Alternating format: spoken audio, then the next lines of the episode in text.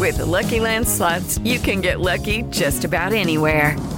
This is your captain speaking. Uh, we've got clear runway and the weather's fine, but we're just going to circle up here a while and uh, get lucky.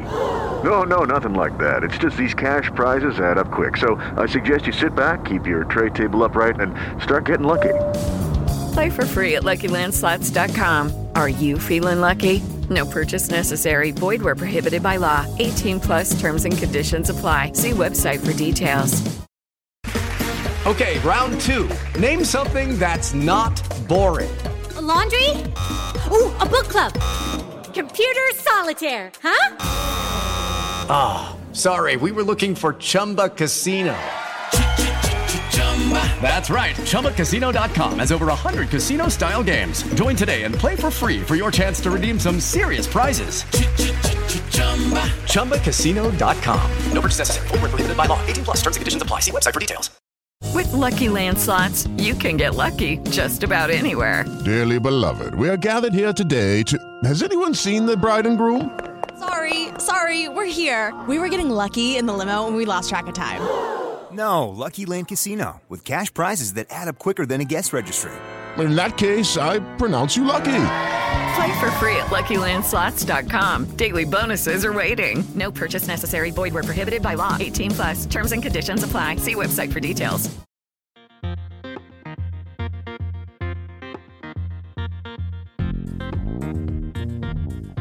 Hello, I'm Sam Michael, and welcome to another episode of the most self explanatory podcast out there. This is comedians talking about football. Very simple premise.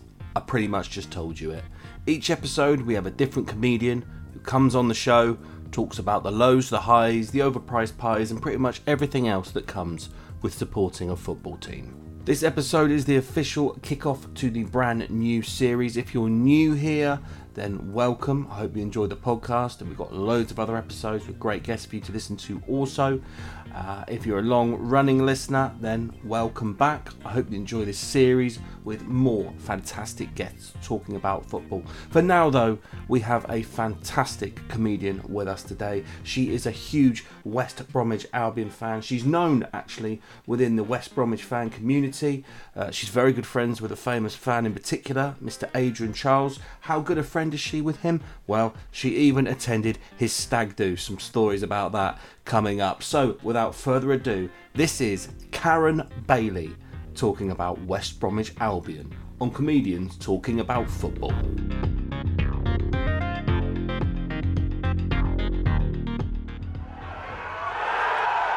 Football.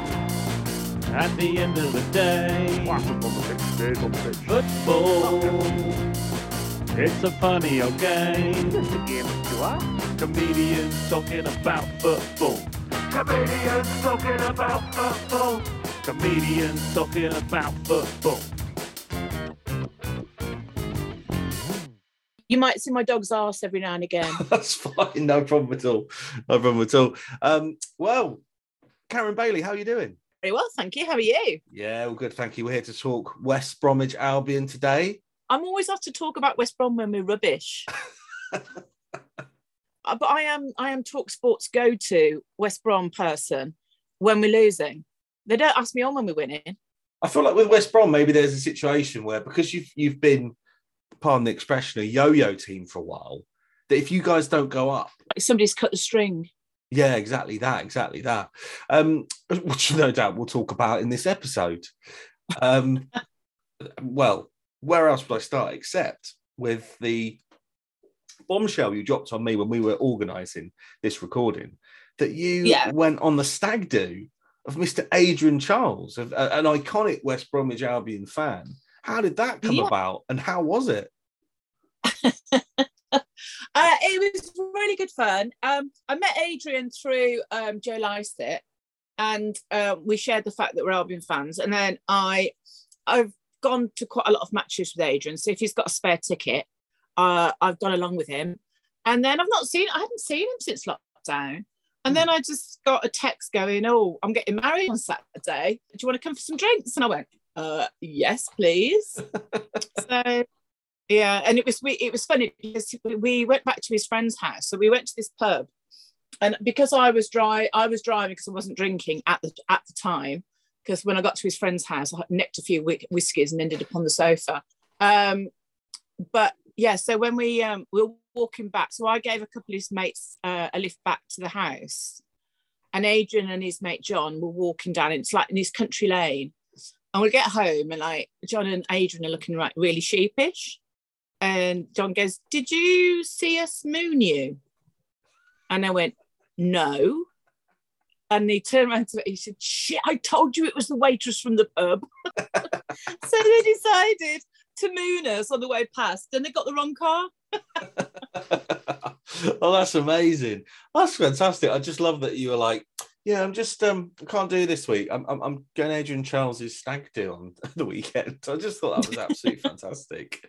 Um, and obviously, I was going to ask actually if there were any legends uh, there because he's obviously got quite a good relationship with some of like West Brom's ex players. Some of his old friends. So there is his, his the guy that was going to be his best man, and then um here is another fellow Albion fan, and then there was um, a cricketer, and uh, and his old schoolmate. So that was it really. There weren't many of us.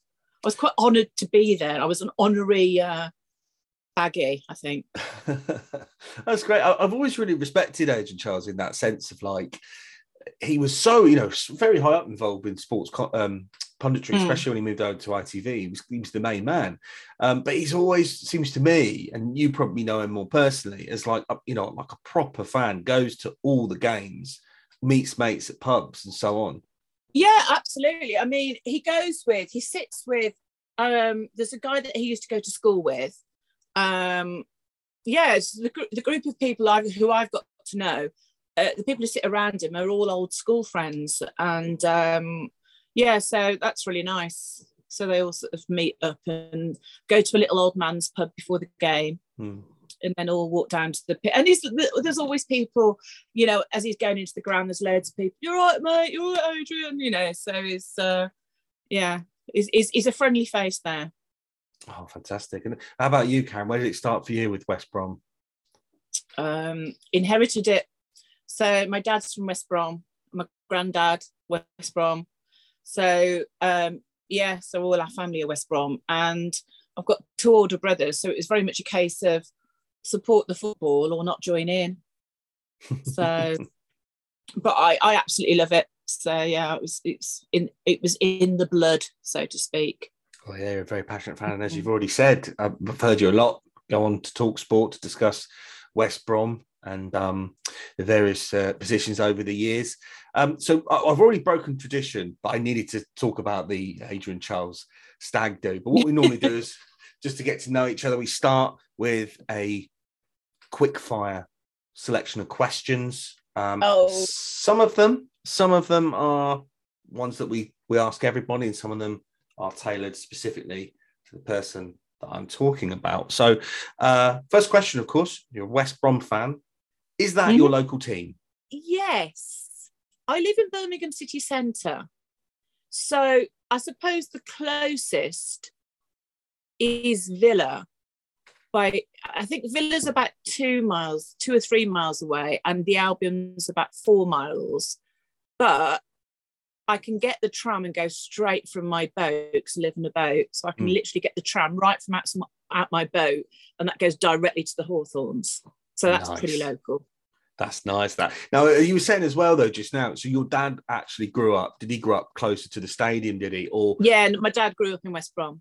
Yeah, you, I'm a you do find yeah. somewhere, especially in London, some some people grow up near a particular stadium, but make the choice to say someone might grow up near Chelsea, for example, but they specifically choose to be an Arsenal fan. I always take that that's not always the, especially kind of the older fans, like you know, like your dad, of course, from back in the day. Mm. It was very in Birmingham. It was specific to either Birmingham, Aston Villa, or West Brom.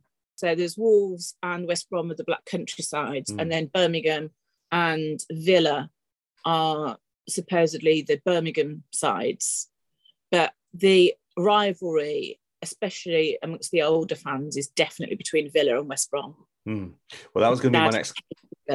yeah, my next question was going to be: Who do you consider the biggest rivals? Yeah, no, a lot of the younger fans hate Wolves, but a lot of the older fans um, hate Villa.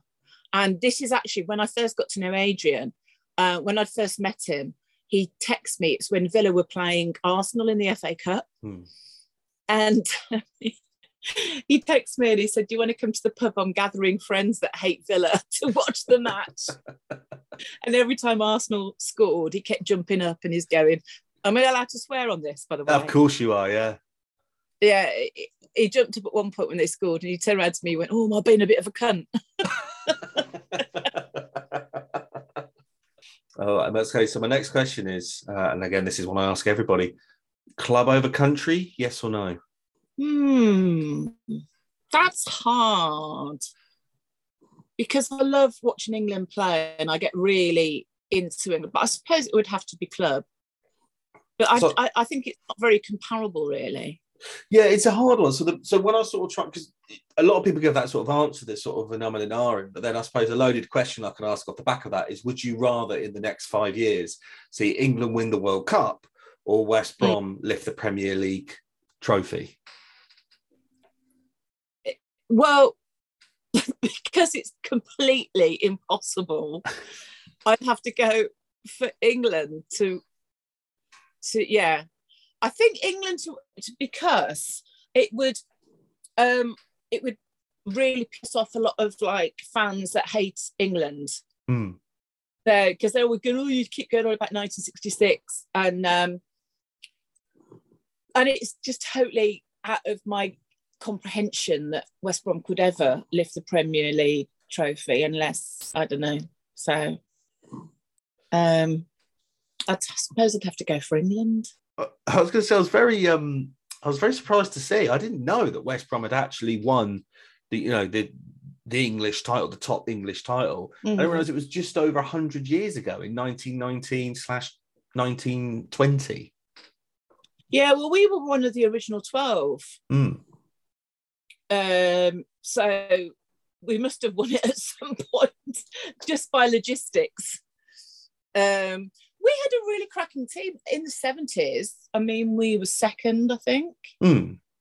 second in the first division. Um, we're in Europe. You know, I mean, at one point we had five England players Yeah. in the Albion team. And I actually remember going to watch them with my dad. I remember going to see like Laurie Laurie Cunningham and Brian Robson and Mm. play for Albion. So I was going to say know, it's got such a rich history. I'd say West Brom are a big club. A lot of the a lot of the Midlands clubs are big, really. They might not have always spent time in the Premier League, but they certainly do. They, they certainly do have a rich history.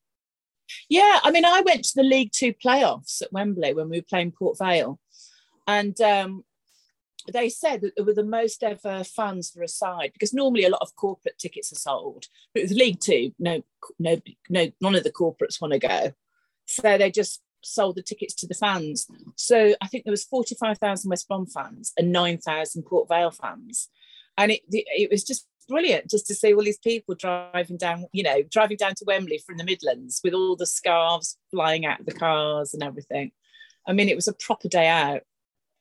Oh, fantastic. And my last question for this round is Do you find that when you gig in uh, the Midlands, uh, in the Black Country, that you your your fandom ha- comes across to the audience at all? Have you found a bit of a following amongst West Brom fans or people in West Brom in general? Yeah. Oh, sorry, that was my dog. Dog's popped up. Wants to join in now. Just there. He's Um, welcome. He's got, if you look very closely, he's got a West Brom collar on. Oh, yeah. Yeah, West Brom fan, aren't you, Bert?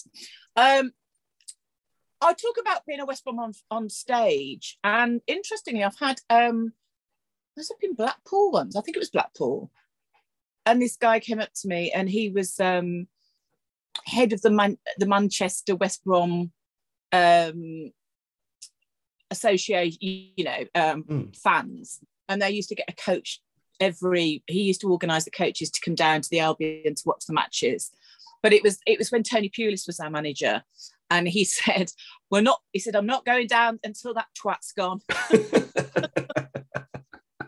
Oh, so you do it. get talking a lot. I think as well, you get to I get talking a lot to the comedians about football, Hmm. uh, and especially the th- I think there's more solidarity amongst the fans of the less, you know, not the top four sides, because everybody gets a bit jaded listening to, you know, Chelsea and Man U and Man Mm. City and Liverpool. It all gets a bit, and you know, I mean, the um, the comedian's Facebook page talking about football away from pricks, and I'm like, no, most of you are pricks at the moment, so it's just the same the same conversations. So it's quite nice to have a conversation with somebody who supports a team that's not always successful. I absolutely agree with you there. And in fact, that's what led to me creating this podcast. It was kind of, I mean, I'm, I'm a very kind of basic, boring bloke in the sense of my, my sort of first conversation starter is, did you watch the game last night? Do you know what I mean? And, Yeah. and I did find that a lot of um, comedians who I wouldn't expect to have any interest in sport whatsoever are not only football fans, but they are obsessed. There's a there's an obsessive gene in some of them. They might never have mentioned on on on television, on radio, or even in their stand up Yeah. or on social media that they ever follow a team. But I'll sometimes talk to someone and they'll just go into such detail. I don't me wrong, you're right. There is the odd disappointment. There's nothing worse than you know I'm down. I might be down in uh, Brighton or something, and I'm just chatting to a to sort of you know um, you know a 19 year old young comic, and he's like, oh, oh, oh, Yeah. I'm into football. Right, who do you support? Man United, mate. Right. Oh no, no, no, I'm not. I, I'm not a glory supporter. You know, my dad supported them. Oh, where's he from? Oh, Sussex. You know, it's like Yeah.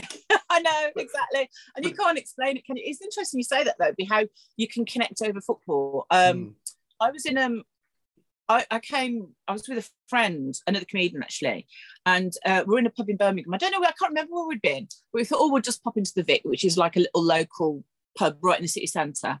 And um, I'd got my West Brom sort of sort of jacket on, and this guy was sat down and started to make a fuss of my dog, and um, and he said, "Oh, you're a West Brom fan?" I was like, "Yeah." Um, and he was chatting away. I said, "Oh, who do you support?" And he was talking about, I said, "I support Brighton," and we started to chat about that. And I said, "Oh, what's your name?" He went, "Rory." Um, Karen, lovely to meet you. Blah blah blah blah. My friend nudges me. He goes, "Do you know who that is?" And I went, "No." And he went, "It's Rag and Bone Man." And I had no idea who it was. Didn't know what he looked like. Obviously, I knew his songs, yeah. and I'd been humming one of his songs that day. I'd know it. So we were just chatting about football. It's a funny old game.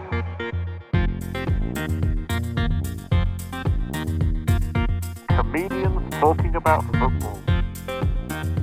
Don't forget to follow us on Instagram and Twitter with the handle at ComTalkFootyPod. That's at ComTalkFootyPod. One of my favourite things coming back from a gig, um, coming back from London on the train, and uh, I'd got a bottle of wine, and I, I was just swigging the wine out of this bottle, and um, there were a couple of uh, well, there was a couple of um, blues fans who'd just been down on the, to see a match, and then there's this guy that was sat opposite me, and he was just smiling and nodding at some of the things we were saying. I didn't know any of these people, by the way. And then this guy, went, I said, "Oh, are you a football fan?" And he went, "Yeah." I said, "Who do you support?" He went, "Charlton." And then we were just like, it was like all these smaller teams having this chat on the train. Mm. And you could see some te- you could probably see some people thinking, "I want to join in, but I'm a Man United fan." and. Brings people together. Oh, absolutely. I, I get really fast. I get really excited when there's someone who you're right. If you sort of say, "Oh, who do you support?" and then they'll they'll come out with something like you know Port Vale or Hereford or Yeah. you know a little League Two team, I get really excited. So I sort of go, "Oh, do you remember this player or this?" you know, I'll, I'll sort of talk to um. You know, I, I might talk to someone who's a Cambridge fan, and I'll just get excited about sort of the players I know who sort of came up through there, uh, and their Yeah. attachments to certain big players who started their career there, like I don't know, like Dion Dublin, something like that. And it can just turn into this big conversation, quite nerdy football conversation. But that's essentially what started this podcast.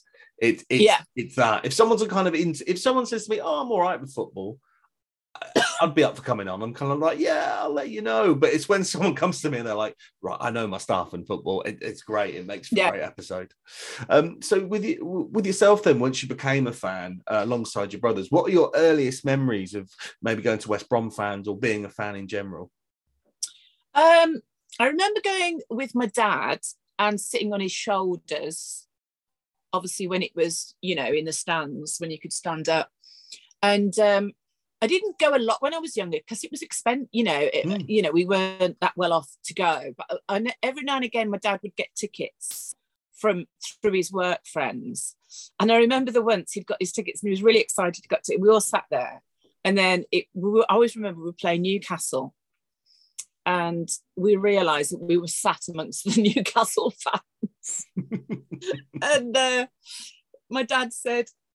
Um, if we score, don't jump up, don't cheer. And we were like, oh, okay. So we just sat there.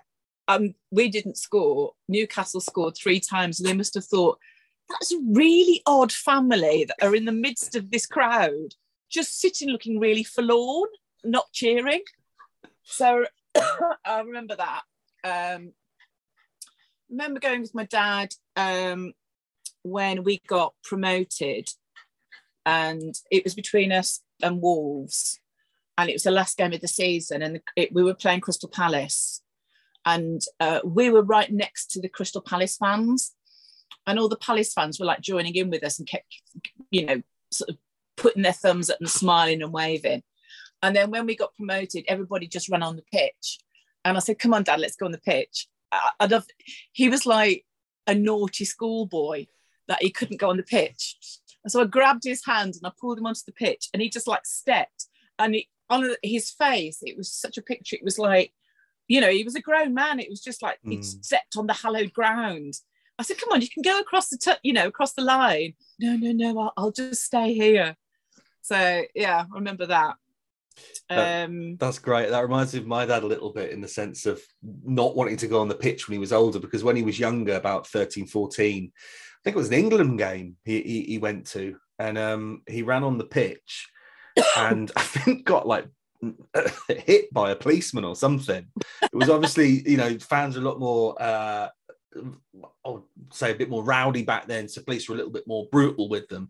My dad Yeah. ran onto the pitch at, at Old Wembley and got, I think, like a bit of a sort of a bit of a boot to the back of the head, something like that. And so many, many Yeah. years later, when I was about eleven or twelve, we went to um, we went to the old division. What would, what would have been, I think, the equivalent the equivalent of now League One playoff semi final, and we got through to the final in a quite a dramatic fashion. Um, and at the full time, everyone ran on the pitch except me and my dad because my dad was very much holding me back. We can't, we're not allowed. And I was so upset because the next day at school, all my mates, were you on the pitch? Were you on the pitch? So I had to lie and pretend I was, knowing full yeah. well it was just me and my dad left in the stand. So years Oh. later, when we got promoted to the Premier League, I think it was in 2012, I was like, right, this time, dad, we are going on. Then you're not big enough to stop me now with going on. And he, and he Yeah. was the same as your dad. He felt very naughty going on again. That 14 year old Yeah. in him came out again. Yeah, it reminds me when we played Portsmouth and it was we were fighting relegation and if we won Southampton would go down so all the Portsmouth fans obviously were supporting us and they all had gone into the club shop and they loads of them had bought Albion shirts so it was like the whole ground was supporting Albion and it was surreal at one point all the Portsmouth fans were singing let them score because they wanted Southampton to go down. And then when we won, they invaded the pitch with us. It- So that was, yeah. Yeah, I love it. Stuff like that. I think it was similar when you know the, the infamous um, Man City win in, in 2012, the Aguero moment. I think on that same day, QPR survived because of results elsewhere. So I think the whole stadium ended up celebrating Yeah. the same thing. I love it when stuff like that happens. Yeah, definitely. So, who were the earliest sort of um, footballers you remember seeing, whether it be kind of, you know, in person or just in general, the names you remember? You mentioned a few early on, but who were kind of the your heroes early doors? My Jeff Astle was one of my all-time, even from the, when I was little, apparently, and I couldn't say his name right. I used to call him Jeff Aspel. and I remember during the World Cup, I, they you could collect these discs from petrol stations. Mm. And they'd got all the different players, and my brothers convinced me that you had to collect the same player. So every time they got a Jeff Astle one, they would swap it with one of mine. So I had like 40 Jeff Astles and they collected the whole set. But I was happy because I love Jeff Astle Yeah, and I've always had that. Um, so I remember like the, the sort of the seventies team, like Jeff Astle, Tony Brown, Bomber Brown, um, and actually when it was weird when we went to go and see the, the playoffs in Port Vale. As we were driving at Wembley Way, my dad was driving at Wembley Way, and there was a people carrier next to us with all the Albion greats in it. And that we were literally because the traffic was just like edging forward. It's just like, oh my god, there was Tony Brown, there was Cyril Regis, there was all these like West Brom greats, and these people carrying next to us. It was just surreal. Um, so yeah, I mean, Laurie Cunningham. I had I had a poster of Brian Robson on my wall because I fancied him. Um, gosh, yeah, I, I do really remember the, the team of the seventies. I guess because that's when I first really got into it, Hmm. and we were good. yeah, no, they were a fantastic team, and some of those players you mentioned, I always, I always um have a real soft spot for for Jeff Astle because of his appearances on um on uh fantasy football alongside uh, Baddiel and Skinner, obviously another another um, comedian uh, fan of West Brom, Frank Skinner, Yeah. always been very keen to kind of voice him, and he um he starred on that quite a lot. I was watching, if you was a big fan of, of Jeff Astle, who I think was quite a kind of you know a, a, quite a quite a mean player in his day, quite a no nonsense player. And then you know years later, there he was on on on ITV every sort of night, dressing up Yeah. as various pop stars and singing songs. it was great. Well, the, I know. I, I remember the one night watching it, and when I was younger, I used to love the Wombles. yeah, and I was watching Fantasy League football, and my my brain nearly exploded because Jeff Astle was dressed as a Womble. It's like my two worlds collided. I was like, "What? What, what are you doing, Jeff?" But yeah, I mean, he was, you know, he was one of the the all time greats at the Albion, and I mean, there's that thing when the um, there's a bridge, I think in in Tipton, and on it it was painted and it's been there it was there for years and like um Astle is king. And um like you know no matter how much the council try and it's always repainted on Astle is king and then when he died um you know the king is dead. Somebody painted the king is dead on it and that's still there apparently. It's still as I say they keep but now they- they've actually made it into a sort of like heritage thing for him so yeah, it's, it's a lot of people at home had Jeff Astle as there because I think it. I think back then players stuck to the te- the same teams, didn't they? There wasn't Yeah. all this chopping and changing, you know. So I don't. I can't remember how many games you racked up, but you know that doesn't happen as much these days. Yeah, no, you're absolutely right. There, there is. I mean, a lot of those players you mentioned then, um, you know, in, including Astle and you know Cyril Regis, they were players who you connect to one club. It's it's same, I suppose, with Bobby Charlton, with George Best, uh, Trevor Senior. You you know those players from the seventies and the eighties. You go, and he played for this team. He played for that team. They might have popped off elsewhere, but they spent the majority of their career in one place. And I suppose that you're right. That's not really a thing anymore with with Premier No. League teams. You can have somebody sort of, you know, there used to be even in the '90s when I sort of grew up watching football. There's there's certain teams you knew like players should not play for both these teams. I mean, I remember the the absolute sort of madness of Paul Ince being a Man United player and a few seasons later playing for Liverpool It was really controversial. Whereas now Yeah. you sort of think, oh, well, no one would really bat an eyelid now. Yeah, yeah. And I think that's why I don't suppose as well. I mean, like, I've got respect for players that do stick with the team. Mm. I mean, you look at Vardy when he stayed with Leicester, and he could have quite easily jumped ship. Yeah. And I think Grealish as well. I mean, Grealish could have left Villa a lot earlier Hmm. than he actually did, and I respect them for that because, and the fans respect them. And I know they've got no loyalty to club; they don't have to. They've got to go where the money is. But I think as a fan, you, you know, you don't expect it of them, but when they do it, you kind of, you know, think a lot more of them. Well, I do. No, I absolutely agree. Absolutely agree. You, I mean, your favourites at your club are never somebody who stayed there on, you know, six month loan or anything like that, or a Yeah. short contract. They're the players who either sort of came up through the through the, lo- the you know locals who came up through the team, or players who were there for a long time. Absolutely spot on. So, so speaking of sort of like the modern era now, you've got a lot of great memories, kind of like the, the, 70s and the 80s. But how, how do you do you still get to, to West Brom games now as often as you can? Do you still I, get to? I haven't been. um You know what? I've I've lost I've, I've lost respect for the Albion.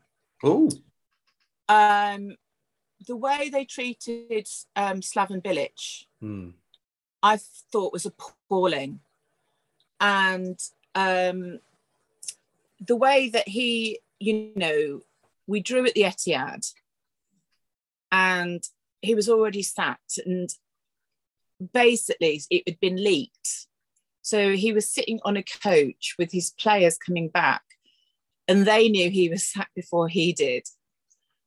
And he was so um, respectful in his statement, and he was so if they, you know, he did he didn't have any support.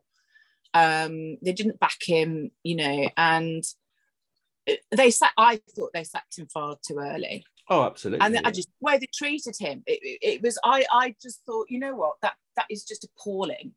Um, and then they've just had this. We've had the top trump of shit managers. Hmm. I mean, and it's one after another after another, and there's just no thought that goes into it. I mean, we had bloody oh god, Sam Allardyce. What? Somebody accused me of not being a fan because I said, well, if they lose under Allardyce, I don't give a shit because I can't stand the man. And they were saying, well, you're not obviously a proper fan. And I'm like, well, you know, can't you sort of question your team's morals and ethics? Mm. I think you can. And so I have been a bit disillusioned with them.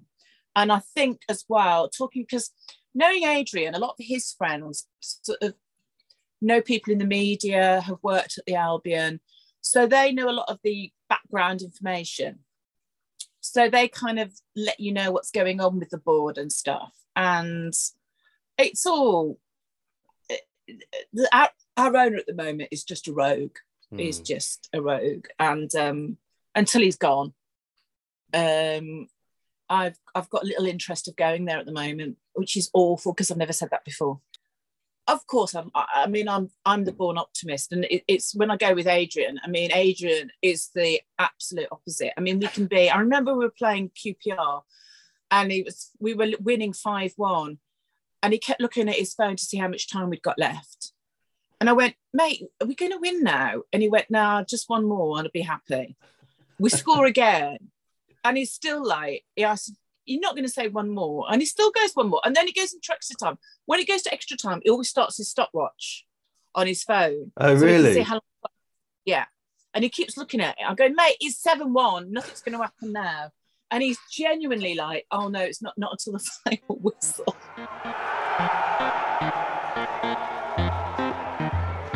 It's a funny old game.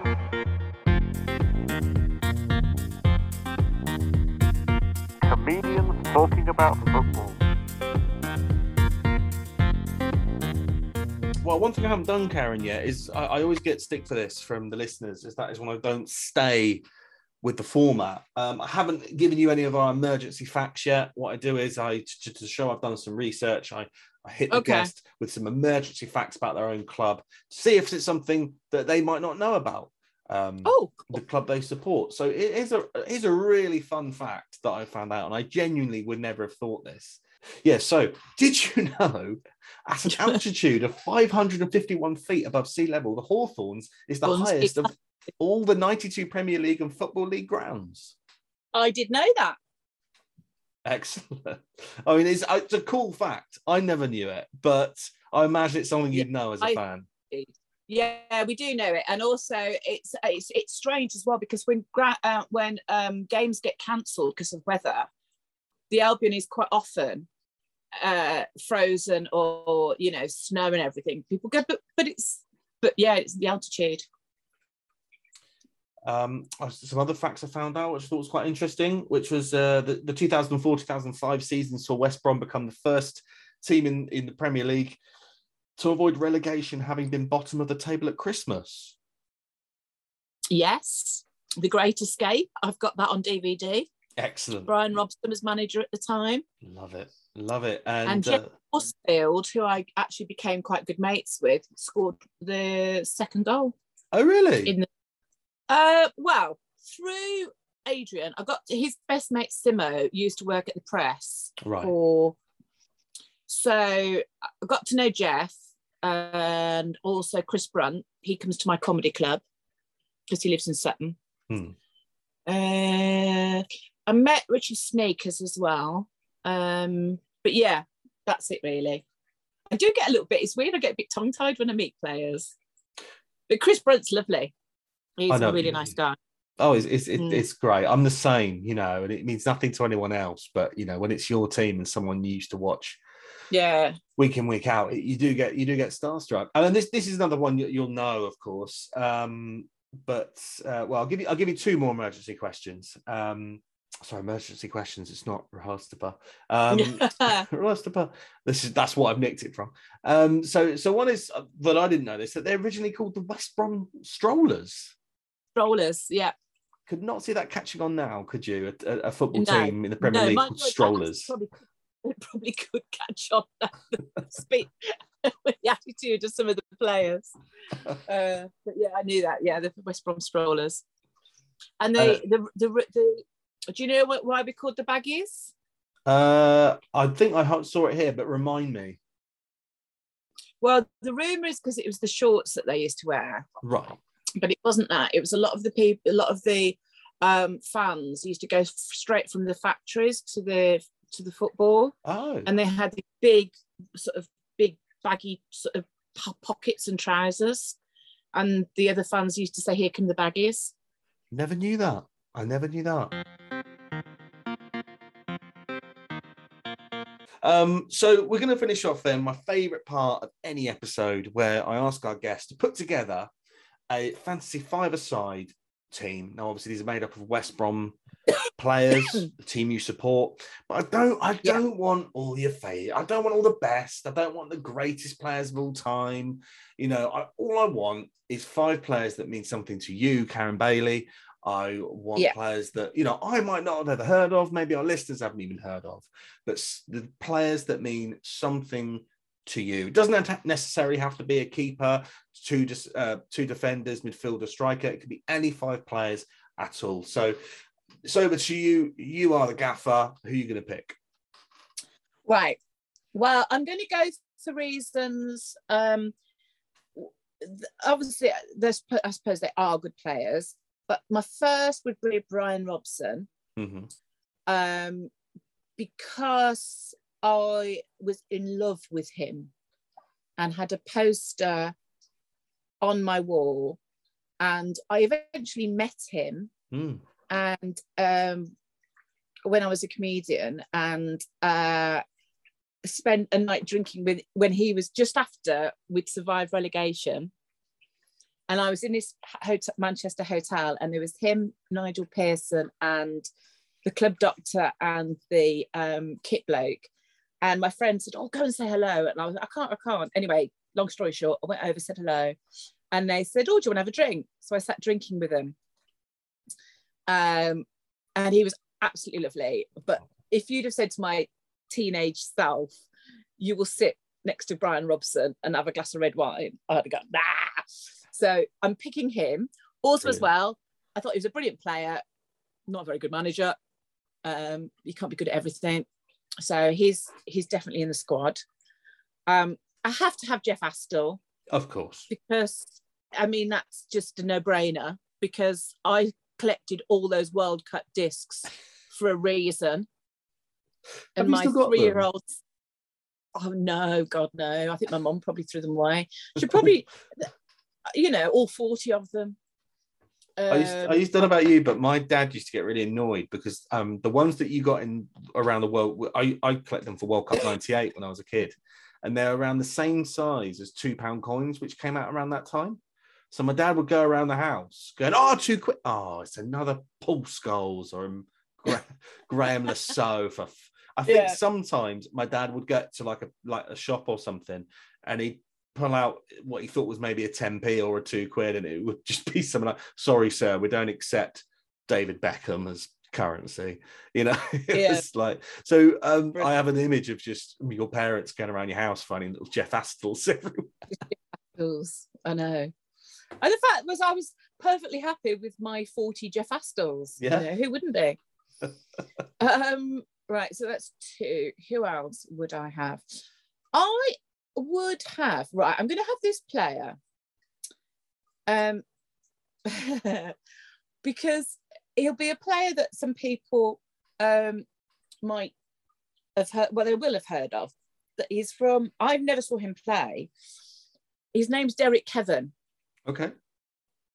And the reason I'm choosing him is because my brother is named after him, Oh, as really? in Kevin, as in K E V A N.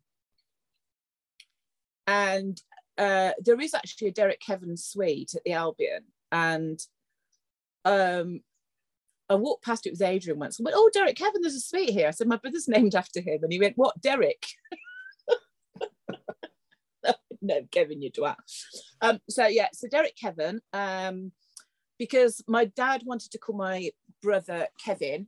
My mom says I'm not having him called Kevin, and uh, my dad said, "What about Kevin?" She sort of quite like that, not realizing that my dad has just named her firstborn after a footballer. so that's got to be. I mean, my brother's nearly 62, so that's got to be a first for being named Yeah. after a footballer.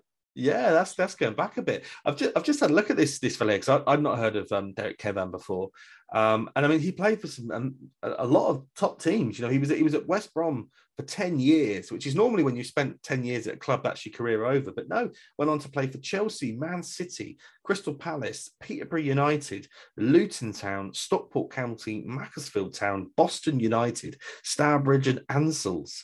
So he had a, a, a basically nearly a twenty year career which is just absolutely fantastic. But what really shocked me was he made, no, I think this is really good stats, especially by today's standards, which never really get anywhere near here. In his 10 years, he made 262 appearances for West Brom, but he, and, he, and he scored 157 goals, which, you know, is, is, is cracking, really. So, really a, a legend of, of the club, no doubt. Yeah, and a lovely story. Um, when my dad passed away, um, they've got a, a memorial garden in. Um, oh, sorry, my dog's getting in the way again. They've got a memorial memorial garden at the Hawthorns, and um, we had like um, we're going to get some of my dad's ashes and put them in the memorial garden. And my friend Simo knew Derek Kevan's son, and he got in touch with Derek's son and told him the whole story about my brother being named after him and their family said they'd be honoured if my dad was put next to his plot. Oh, that's fantastic. Yeah. That's that- amazing. yeah, yeah, it's a nice story, isn't it? That's really, really lovely. That's really lovely. A, a again, a great addition to the um to the lineup. Um, who else? have- Oh, ooh, ooh, ooh. so I've got uh, uh, I've got to have Bomber Brown, Tony Bomber Brown. Right. Okay. Nice. He's one. he's a West Brom legend. yeah. Uh, and what I love about so much about Tony Brown, he's he's Albion.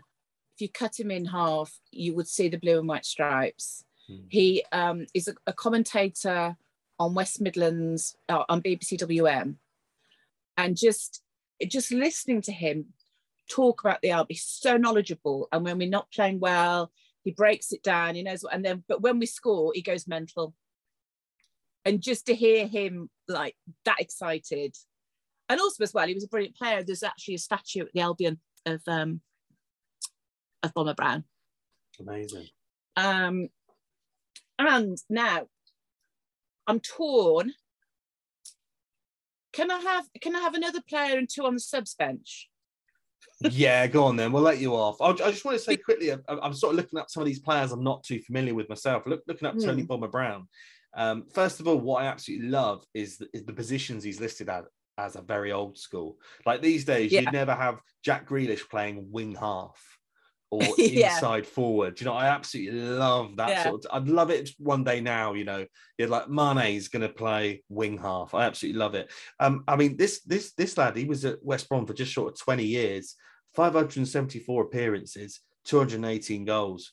You know, a, a really real legend, obviously, of West Brom. He returned to West Brom in think it's the 1981. I think he, is he the highest um, goal scorer for West Brom? I think he might be. I was, I was just going to say quickly that he did leave for a little while and came back in 1981, but but in his um in his time off, he played for New England Tea Men and Jacksonville Tea Men. No idea what clubs they are. I no doubt probably have brought it over in America or something. But Yeah. I love that he went and played at these little clubs where he scored lots of goals, then came back and sort of finished his career at West Brom for one last uh, one last season. I, I absolutely love that. So again, fantastic cult-like player. These they, we always, we always call these like a cult-like five-a-side because they end up being full of cult players from the club. So this is the sort of thing that yeah, goes down great. so. My last uh, uh, is I'm going to have three players Go for it. that were known as Three Degrees at West Brom Hmm. after the singing group. Because West Brom um, famously was one of the first team to have black players. Yeah. And there was Cyril Regis, Yeah. uh, Laurie Cunningham, and Brendan Batson. Um, and yeah, they were just, it was just amazing to see black players. You know, they were the first black players. Uh, I don't know whether they were the first black players at a club, but I know that at the time, Albion having three black players was like unheard of. Um, and then there was the whole Ron Atkinson scandal Mm. where he purportedly said that he allegedly said that he'd discovered the three degrees. He didn't, Right. they were already at the Albion. Um, but I mean, Laurie Cunningham went on to be the first ever black player to go to Real Madrid. Cyril, just an Albion legend. I mean, people say they had a massive uh, memorial for him when he died. He died way before his time. Um, was he 60 or something? Something ridiculous. And of course, lo- and, then Brendan Batson. So I would have those three just for what they stand for, I think. Fantastic, and I mean, what what a we talked earlier about the you know the Midlands clubs having such a rich history. Let's just look at that team there, including substitutes, of course. You know, um, Brendan Batson, um, Laurie Cunningham, uh, Cyril Regis, Tony Bomber Brown, Derek Kevan, uh, Jeff Astle, and Brian Robson. What a lineup! I know, and I know, I- and I'm not going for the fact that they were brilliant players reasons. That's not, you know, Hmm. I mean, the fact I fancied one, I mean, is a pretty pathetic, reason, isn't it? Oh no, no, I even, think though had a third, even though he had a third division perm. Trust me, there's been for this um for this section of the podcast, there have been stranger stranger picks for stranger reasons. Um, and I'm really glad you sort of oh, you made the sensible decision there to say, look, I can't decide here. Can I have a substitute as opposed to Maisie Adam, who sort of created her own hybrid of two different defend uh, sorry of two different goalkeepers. She kept one keeper's ha- hands and one keeper's legs. Uh, while she tried to explain to me the biology of how that would work. So yeah, that was all over the shop. Yeah. Well, and saying that, I haven't. I I've sort of loosely said they're subs, but then no way are they subs. If Yeah. you know what I mean. Yeah. We'll, we'll tell you what we'll call them. It's five aside. You can do rolling subs. When one of them get a bit Rolling knackered, we'll bring them on. Yes. yeah. When Well- Derek gets a bit knackered, we can bring one on. Exactly. And hey, no, well, I could, I could see you maybe calling off um, Brian Robson to sit next to you on the bench for a little while as the gaffer. Oh God, absolutely. Well, not on the bench. You can sit on my lap. sod, sod me too.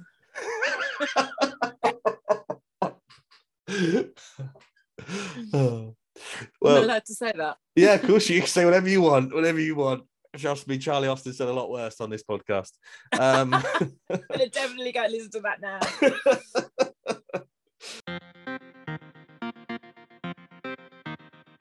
well, Karen, thanks so much for coming on. I've really enjoyed this. It's been a great chatting Well, to you. much. It's been lovely. Um, and I just want to finish on a question that I was going to use for the uh, quickfire round. You might have noticed there wasn't anything too specific to West Brom fans there, but I thought in the end I'd take this question out and I'd leave it at the end for us to finish on. And that question is what is that boiler all about? Fuck knows. It's embarrassing. it is so embarrassing. And do you know what? What's so funny when it first arrived? I think the you know the Throstles, the other Hmm. um it was so funny because the one was di- take faffing about with his football boot. He took his football boot and just rested it on the boiler's head. it was flat. I feel so sorry for the bloke in that costume. oh dear. Right. Thanks again, Karen. See you soon. Thank you so much. Bye.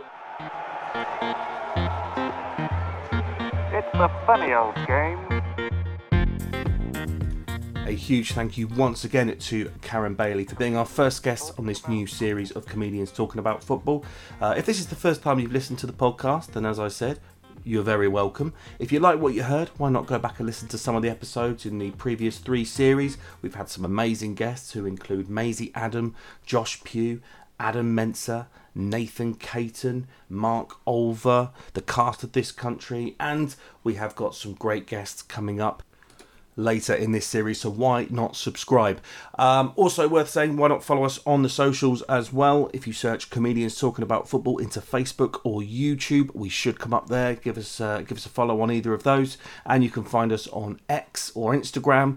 Uh, yeah, it still feels weird saying X, doesn't it? It's Twitter, Twitter and Instagram. Uh, you can find us on both. It's the same handle, which is at ComTalkFootyPod. That's at Com Talk Footy Pod. And if you really enjoyed the podcast, why not leave us a review on uh, Apple Podcasts as well? We really appreciate it. Or at the very least, just tell your friends that this is a podcast you think they might enjoy. Until next time, where my guest will be uh, Josh Pugh. Once again, we're going back to our interview with him in 2021, and we're going to be talking more in depth about his uh, his involvement with the uh, England football team because uh, he's currently as this podcast goes out, playing in the partially sighted World Cup. So we're going to be revisiting uh, a chat we had with Josh. And after that, we'll be speaking to Matt Hobbs about Bristol City FC. Until then, I've been Sam Michael. Thanks very much for joining me on this episode of Comedians Talking About Football. Football. At the end of the day. Football. It's a funny old game. It's a game you are. Comedians talking about football. Comedians talking about football. Comedians talking about football.